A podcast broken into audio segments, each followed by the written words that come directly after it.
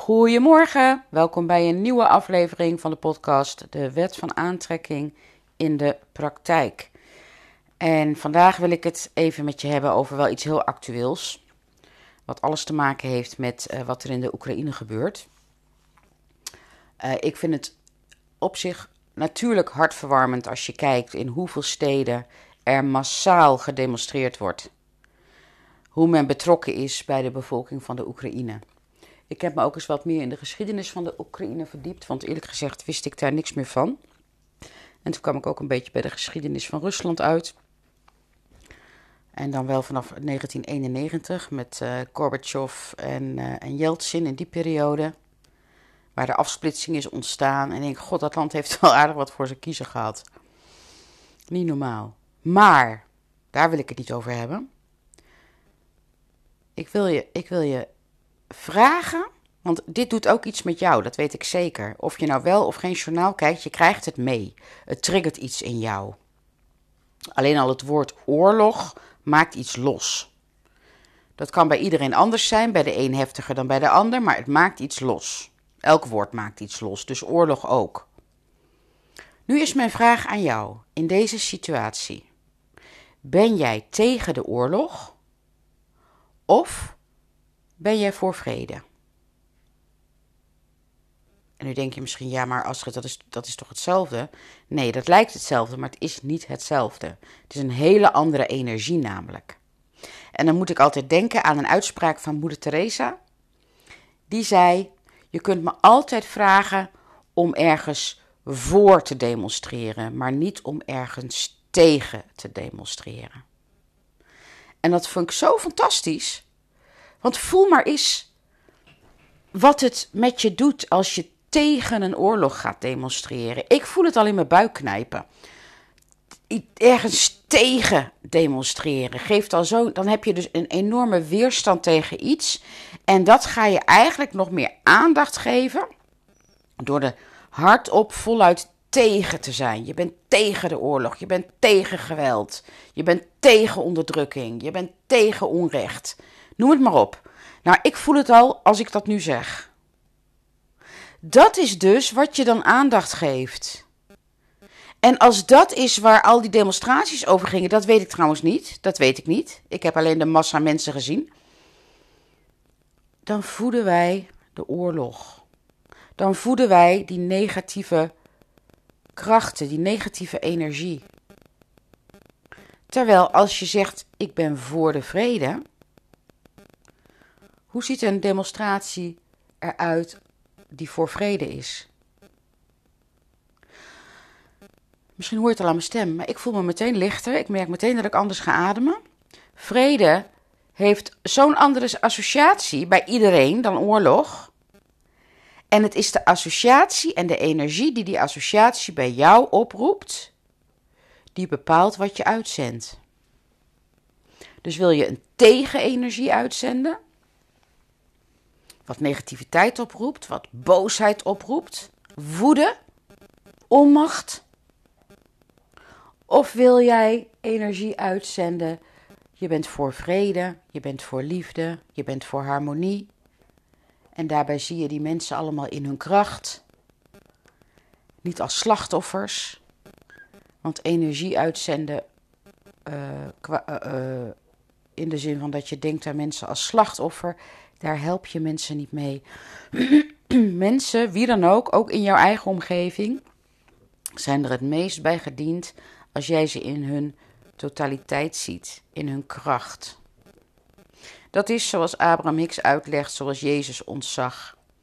Daarom kon Jezus mensen genezen, omdat hij ze in hun totaliteit zag. Hij zag ze niet als ziek, hij zag ze als, als heel en als krachtig. En die energie zorgde ervoor dat, dat kon hij blijkbaar overbrengen op de een of andere manier, dat die mensen genazen. Genazen, genas, ja, dat is een woord. Um, en dat klinkt misschien raar, van hoe werkt dat dan? Dat heeft alles te maken met wat je uitzendt, trek je aan.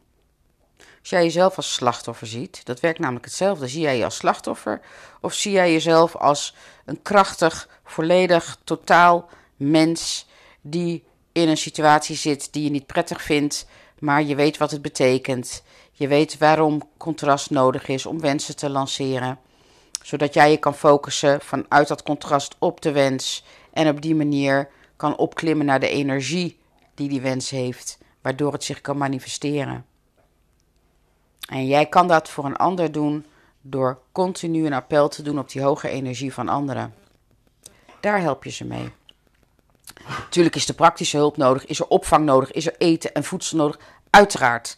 En als jij voelt dat je daarin iets moet doen, als dat goed voelt, doen, tuurlijk.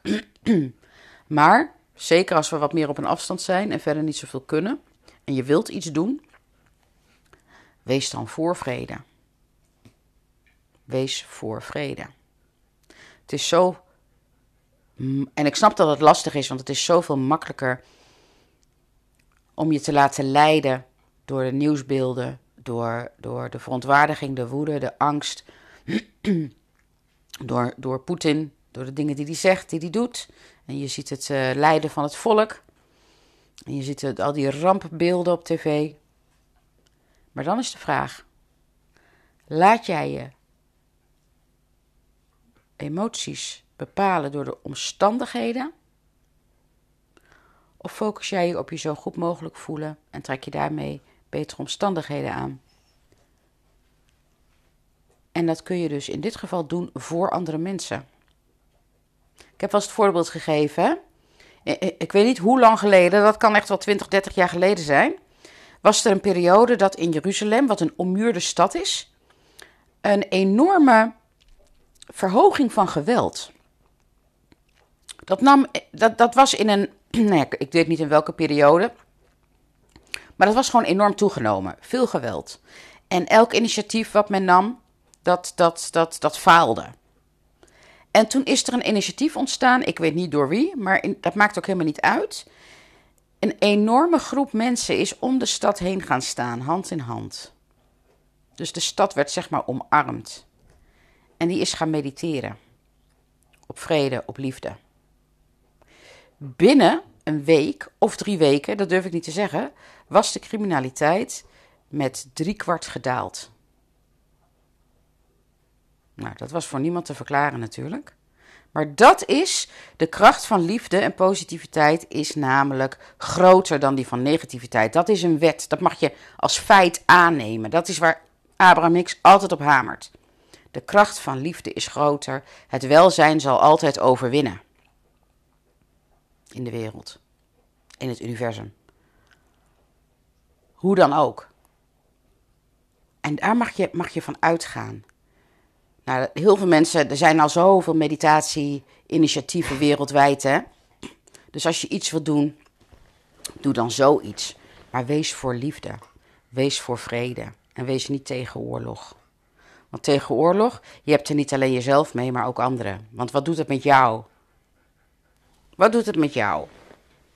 Voel jij je er beter bij? Nou, denk het niet. Het associeert bij jou misschien ook wel weer dingen van, van jezelf van vroeger of van andere oorlogen waar je je ook druk om hebt gemaakt. En het wordt allemaal weer geactiveerd. Krijgt nieuwe, nieuwe zuurstof en dat wordt, dat wordt erger en erger. Dus kijk heel goed waar jij wil staan in deze situatie. Jij hebt de keus. Ik kies voor liefde, ik kies voor vrede. En dat doe ik door op die manier aan, aan de mensen te denken, door ze in hun kracht te zien. Ik heb enorm respect voor die president. Dat is wel het mooiste voorbeeld ervan, denk ik. En uh, op die manier kan ik mijn hele kleine inimini-steentje bijdragen. Maar als we dat allemaal doen, dan zijn dat heel veel stenen vanuit liefde, voor vrede. Dus ben jij tegen oorlog of ben jij voor vrede?